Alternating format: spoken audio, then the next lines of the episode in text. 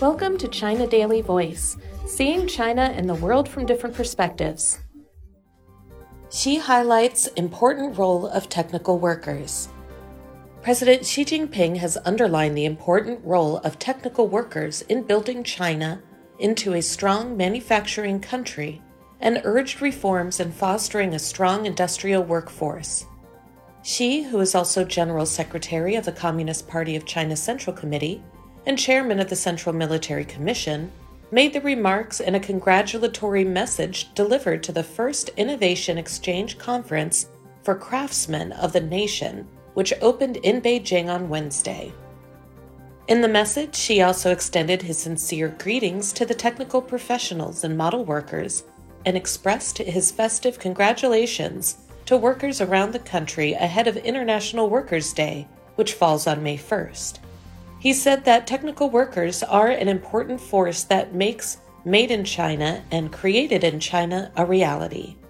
The working class and all working people in China should carry on the spirit of model workers and craftsmanship and adapt themselves to the needs of the scientific, technological, and industrial transformation in today's world, Xi said.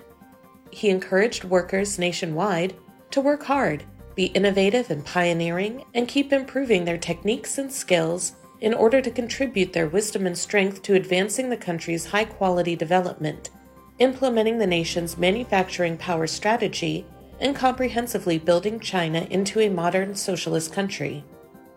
Xi urged party committees and governments at various levels to intensify reforms in fostering the industrial workforce, attach importance to leveraging the role of technical professionals, and strive to enable them to innovate in their work.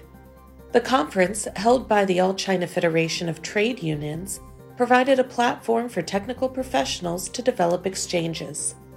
Since the 18th National Congress of the CPC in 2012, Xi has, on various occasions, emphasized the importance of cultivating more high quality technical professionals, promoting the spirit of craftsmanship, and developing the modern vocational education system.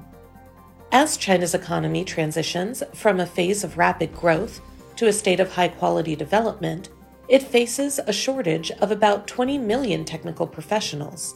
In 2020, the fifth plenary session of the 19th CPC Central Committee proposed to launch special projects to train more top level engineers and highly skilled personnel.